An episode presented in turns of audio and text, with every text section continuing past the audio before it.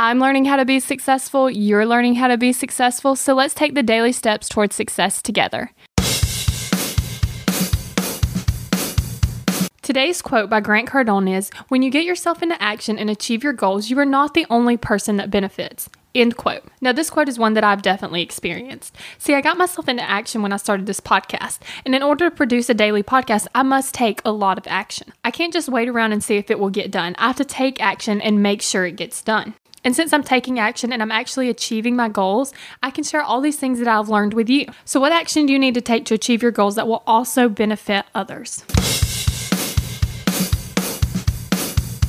We're in this together, one step at a time. Have you found yourself Googling, How do I stop procrastinating? Here's the thing when you search that, I'm sure you found hundreds of tips, tricks, hacks, and strategies. In fact, I've shared several of them here on the podcast. The only thing is, did it work? Are you still procrastinating? If you are, then what you need isn't another hack.